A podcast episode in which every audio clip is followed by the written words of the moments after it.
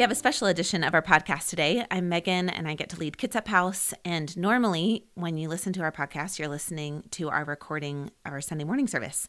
But due to hopefully a providential snafu, we didn't get it recorded this week. And now I'm sitting at a living room table and I'm reflecting back on yesterday and all that God has done and still want to share with you this particular message because I really think that it is a huge human desire to want to have a flourishing and fruitful life.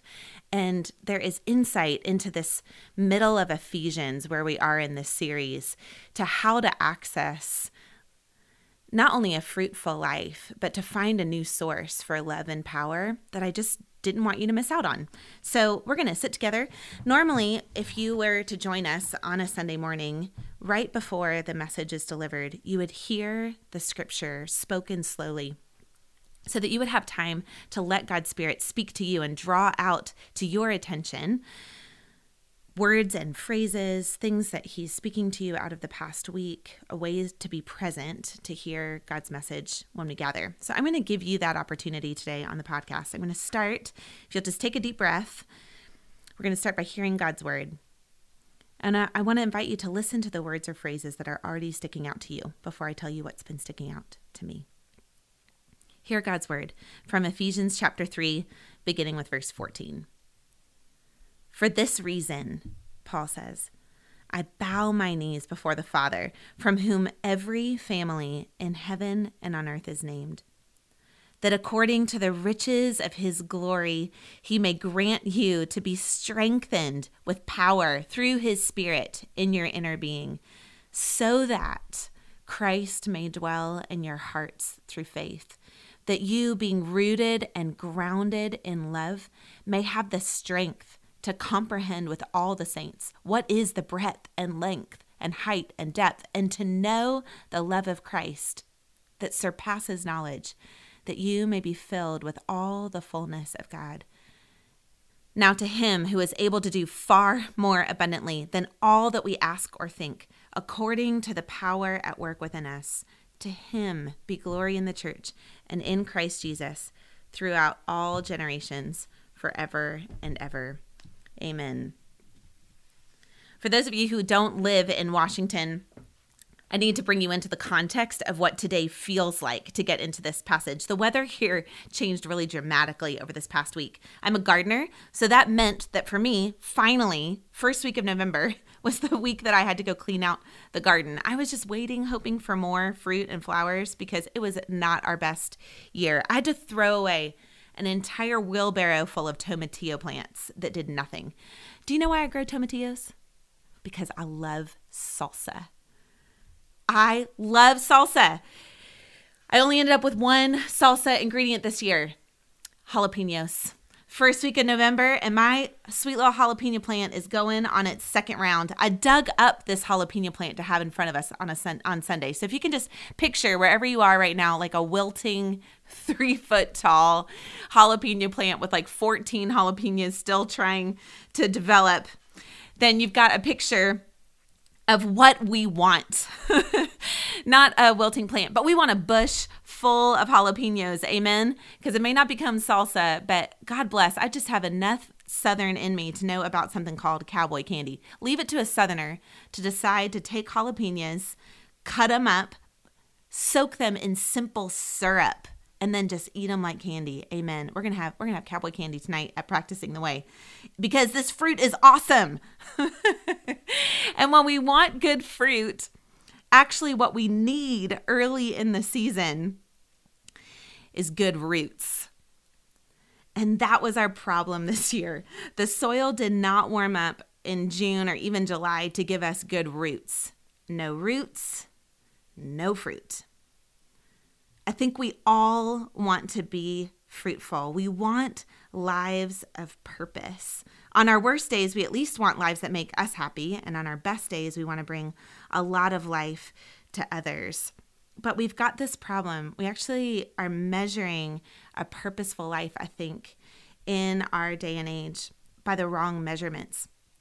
we we are measuring love and this is an unusual word, we wouldn't use this word, but we measure power. Maybe you would prefer the word influence or success. And whether or not you're having a good or a fruitful life depends on the quality of the relationships that you have with friends or with family, um, whether or not you're succeeding at work. And I want to tell you, I think that's a good instinct. Love and power are core to human needs and human flourishing. Um, but I'm here to tell you that that's actually the underground work. Love and power actually like the roots underground that you want to grow to have a fruitful life, to have a full life. Love and power are the root systems. They're not the fruit themselves. We're grasping for love and power. But that work of grasping for love and power is actually an underground work. It's a deep work within you. The world tells you that you can go inside yourself and find it yourselves. I I think in our scripture today I think points us to the fact that love and power is within you but not in the way you think. How can we grasp love and power? How can we live flourishing lives? I think both of those questions are answered in our text today, and they're answered differently than we're experiencing in the world. And I think it's leading us to a crisis of fruitlessness in um, in our society, in our own individual lives. But I want us to sh- find a new source and actually be hopeful for more fruit than we are experiencing now. So let's look in the Bible, in the New Testament, in the book of Ephesians.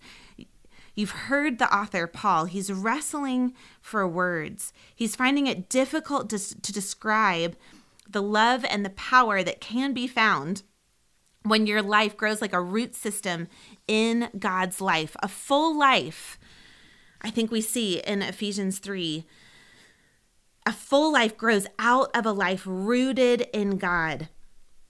And he's desperately trying to get us to comprehend this underground work of love and power that's actually God's work deep underground. I shared a couple weeks ago that Paul preach prays this letter, right? Um, he, Paul's can't find the words to convince you with a bullet point just how full your life can be. So he doesn't try to preach the bullet points. Instead, he prays. So let's let this passage unfold for us as we see how the roots of love and power can grow in our lives and grow a life of purpose and a life of fruitfulness. He starts in 314 with for this reason. He is breathlessly here in this moment returning to a prayer that started back in chapter 1. It started with him blessing the Father and then in chapter 1 verse 15 we got our first for this reason the, the first continuation of why he was praying. And he said he's praying because he's heard about the love that this community has for Jesus and for their neighbors. And he wants them in prayer to grasp the power that is at work within them, this resurrection power. And he goes on for the rest of chapter one and chapter two, trying to get us to grasp, preach, praying our grasp of God's resurrection power. That power raised Jesus from the dead and it made us the church. We're defined by that resurrection power. Then in chapter 3 verse 1 he gets back to the prayer. He's like, "Oh yeah, sorry, I lost my my way." Okay, now for this reason, I Paul a prisoner of Christ Jesus on behalf of you Gentiles. And then already he loses his train of thought again. He's like, hold on. I was going to pray about the Gentiles, but maybe you didn't know that the Gentiles were actually invited in to join and be part of the church. So he goes on this excursus about how the power of God, of Jesus rising from the dead, has made it possible for two different groups of people, Jews and non Jews, to become one people um, by accepting Jesus as the Savior that they've both been waiting for. And then he's okay, now he's back. Okay, now that we've we've re, re, been reminded that the church exists because of the power of the resurrection brings Jews and Gentiles together. Now verse 14, for this reason, here he goes again. And he um he goes immediately into a posture of prayer. He says, For this reason, I bow my knees before the Father, from whom every family in heaven and on earth is named. Now, this is interesting. His posture as he bows his knees. It would have been normative to say he's praying by falling prostrate, like falling on his face. That was a normative experience for encountering the living God to fall. Or maybe you've seen um, video of Jews at the Wailing Wall, like you could clasp your hands in prayer and pray. But this one's interesting. He bows his knees, he's taking a place of submission before a person of power before a king. Paul's got something he wants to see happen in his church plants, and he knows he can't do it. He can't preach it into being, he can't bullet point your understanding. So he bows and breathlessly begs the king with all the power to grant understanding to his church of his of God's love and power. But he doesn't say I bow my knees before the king, right? He says I bow my knees before the Father, from whom every family in heaven and on earth is named. So in this moment, he is simultaneously recognizing that God is the source of all power. He's bowing his knees and he's recognizing that God is the source of all love. He's the Father. Before every before whom every family in heaven and on earth is named. If you want to get at true love and true power, you've got to get into God's presence. It's where it comes from. It's the deep root work. And then there in the in the presence of God, all love and all power, he breathlessly prays for the church. What he wants to see happen that he he just cannot make happen on his own. This is what he prays that God may grant you to be strengthened with power through his spirit in your inner being so that Christ may dwell in your hearts through faith. He can't dwell there without the spirit that without the power of the Spirit awake in your inner being, that you, being rooted and grounded in love, may have the strength, there's that word again, to comprehend with all the saints what is the breadth and length and height and depth. And uh, sorry, Paul, if you're reading in the NIV, you'll notice that the NIV fills in the end of the phrase for Paul. He's so breathless, he left off the phrase, like the length and breadth and height and depth of what? The NIV says, of the love of God. He's just um, compelled by the love of God to run on praying and a run on sentence. He wants you to know the love of Christ that surpasses knowledge. Um, Paul, that's not possible. How do you know something that's actually surpassing knowledge? It's uh, he's breathless. He's without words here. Um, and all of that, that you may be filled with all the fullness of God. There's the fruit he's after that full life bursting out of the church, the life where true love and power are grasped. The root system is deep enough that fullness can just burst out, not just for your own sake, but for the sake of your neighbors. This full and fruitful life. Jesus said in John 10 10, it's one of our life verses for our church plant.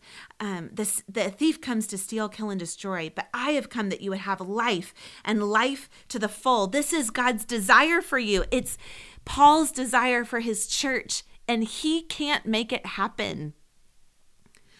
He's praying because only the Spirit of God can grant enough strength in your inner being to grasp that kind of love and power. And he's praying to God because God's love and power are so unlike the love and the power in the world. He can't give endless illustrations from the world for you to know love and power. Instead, he draws you back to the source of comprehending God's love and power, which is the word in the scriptures itself. Paul earlier reminded us that the church is built on the foundation of the apostles and the prophets, with Jesus as the chief cornerstone, because only the Word of God and the Word in the person of Jesus reveal true love and power, the kind of love and power that will actually make our lives fruitful and the church fruitful. This week at Alpha with the elementary students, I loved one boy held up a Bible and said, Okay, is this the Word or is Jesus the Word? Yes. Okay, I get it. Um, yes, and confusing. And let me let me attempt to put these together so that you've got the the source of a definition of what really is love and power. The Bible is the Word of God, the revelation of God given to His people through story, through interaction with people since time began. And then His Spirit gave more than forty authors the inspired words to write down, so that over the 1600 years in which the Bible was written, those stories are kept alive, and we get to see just how consistent God is in his love and his power. He is relentless in his pursuit and his love of people and in the demonstration of his power to save them. God initiated relationship. He introduced himself by forming individuals into a people, giving them a place and showing them how to live holy lives in his presence. His the definition of God's love is steadfast and pursuing. His way of love and power proved to be too different than the um, than the demonstrative ways people were seeing in the world in the world. So consistently, people turned their backs on his way and embraced the practices and the governmental structures and the religious structures of the world. And God, in his love for people, super consistent, relentless, sends them judges and kings and prophets to save them, to remind them how to be a people with a place and in God's presence. And then people, the cycle just continues. They choose domination and self indulgence again and again. Those are perversions of God's love and power. And so the cycle of the story is the experience of the curse of a fruitless life, a life without God again and again. And then God comes in pursuit and love to save them and show them a new way. That's the cycle that we see in the Old Testament. God's love and power come alive. And that cycle proves insufficient to actually change the human heart. So God came in the person of Jesus to show us God in the flesh. We saw his love and power embodied a different way. He loved people, all kinds of people. And that he showed us what it looked like for his power to actually change the human heart. Often, his first encounter with people was one of simultaneous external and internal healing. The paralytic is forgiven and handed back his mat to walk out with. His love and his power come alive in people. And still, it wasn't enough. It does not renew. Those three years of Jesus' ministry does not leave every person on the face of the earth renewed. Jesus' life on earth proved to us that we need an encounter with a living God to truly be changed inside and out. That change happens at a proclamation of the Word of God the word that your sin is forgiven, and that by the power of the Spirit, you have new life. This is the depth of God's love. This is true love, love that would be relentless in the pursuit of disobedient and stubborn and self aggrandizing people, love that would pursue us even to death in our place. And it is true power that takes the root to being king, not through conquering, but through death on a cross, not by a crown of gold, but a crown of thorns, not being enthroned on a throne, but on a cross. We have seen this true love and power. It is not make believe or a fairy tale.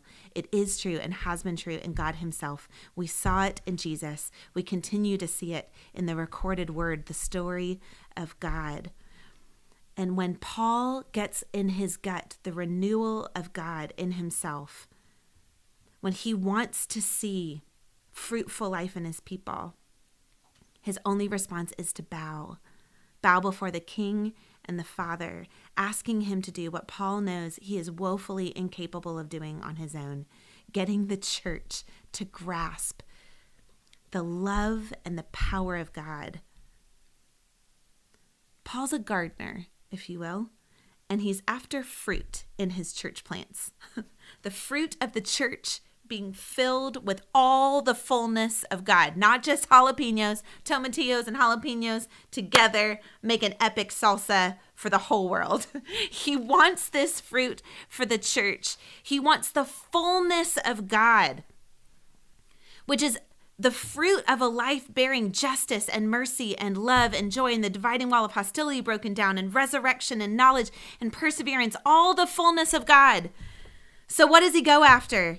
He goes after the roots of the church, grasping love and power. We think what we want is power and love to measure the success of our life. Paul says, Oh no, there's so much more. There's all the fullness of God. And that deeply satisfying, fulfilling fruit is born out of roots that have the strength to grasp true love and true power that's growing out of our life with God.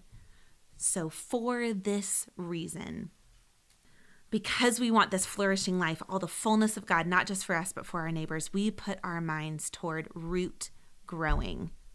How do we do it? Well, we get breathless in our excitement about prayer. Note that Paul's way of tapping into a fruitful life for his church, it's not to preach a bullet point strategy for his church plants. He doesn't say, this is a relief to me as a church planner. Paul doesn't come in and say, okay, here's what you're going to do. You're going to start with Sunday morning, and then you're going to get all these broken people in. And so you better start with an addiction ministry. Divorce care group's a good idea. Don't forget about the benevolent system and don't neglect just Bible study as you're going, right? He doesn't come in with that.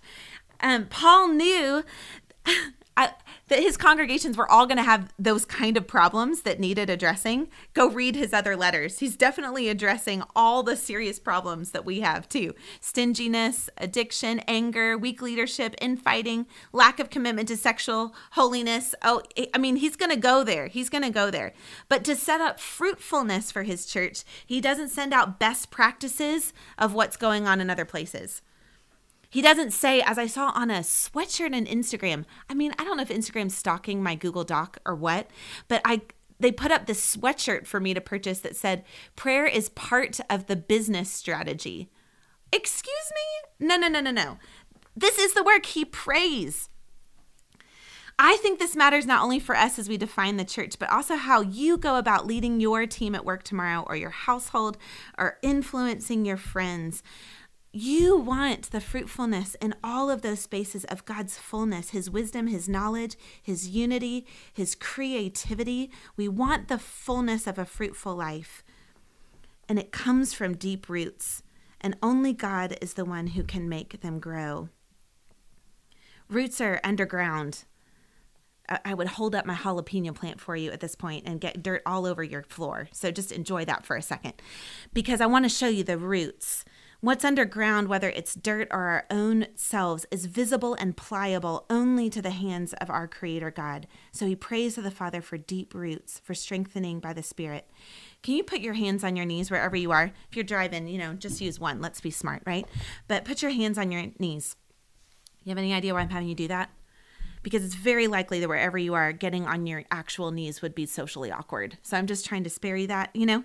Um, and on Sunday morning, we couldn't get on our knees because we meet on a gym floor, and that just hurts. But I want to uh, put our hands on our knees as an act of grounding. I want you to remember that we are like plants in the ground. We want love and power, those are understandable human desires, but they're not the fruit, they're the root work. You can't achieve it love and power to be found in your life with God in those unseen places. So let your hands on your knees remind you that just like a plant on the surface of the dirt, you've got roots growing underground. God is with you. When you have confessed with your mouth that Jesus is Lord and believed in your heart that God raised him from the dead, then you are saved. God, in his love, has saved you. He saved you from a life that's marked by the power of sin and self love. You have been transplanted out of the kingdom of darkness into the kingdom of light.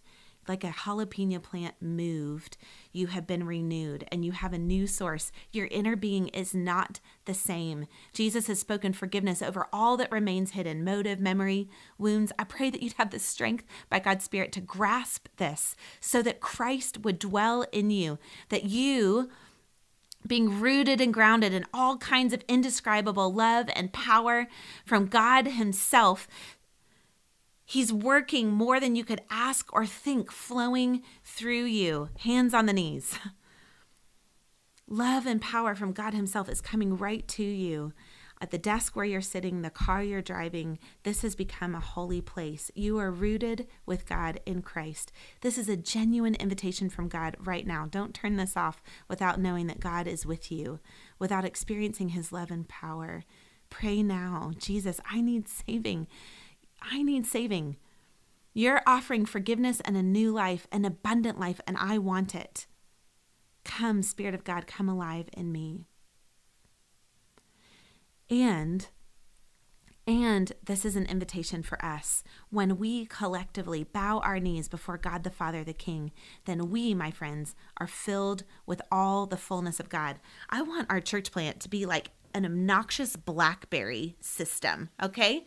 We're in Washington you put blackberries out there, you can't get at the roots. Once it's in, you got fruit popping up all over the place, okay? When our life as a church is rooted in God's life, when we by His Spirit are grasping His power and love, then His fullness, His shalom, as the word we like to use here, it just starts popping up all over the place. You cannot get rid of God's work through the church.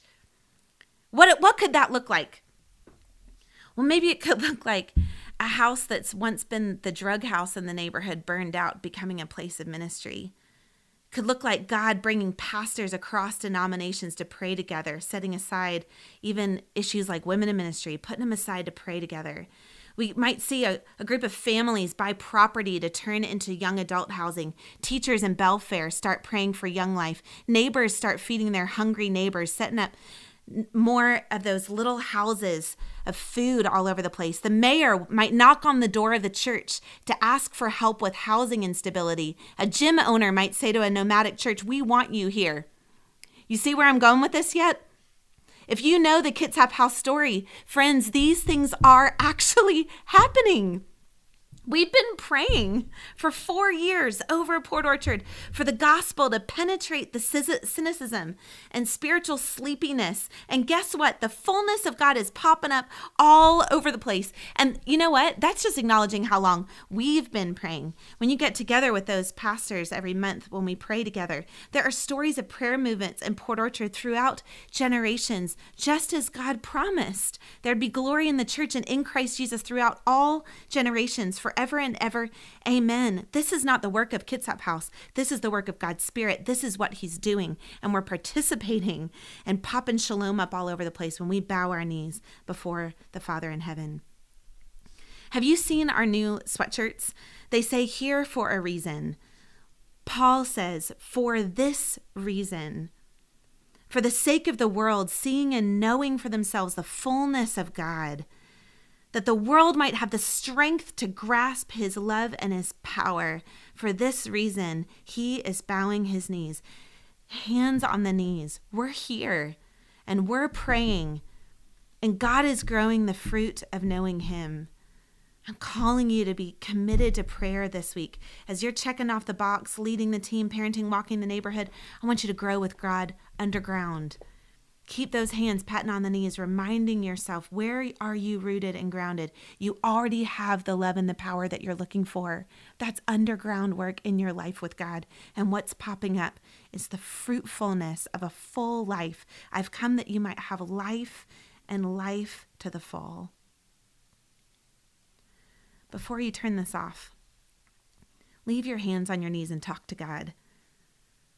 Do you believe that He is King and Father? Do you want Him to renew you? Invite Him to come and to be with you. And as you go around your own community today, would you pray that God would strengthen us all to grasp His true love and His true power, that the fullness of God might come to your community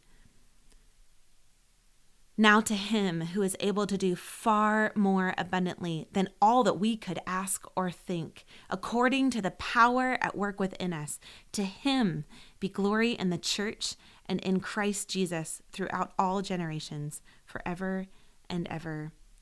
Amen. You have been listening to a Kitsap House podcast. We are located in Port Orchard, Washington, with in person worship every Sunday.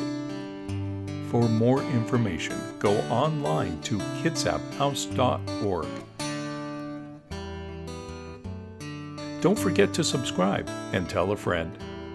Thank you and God bless.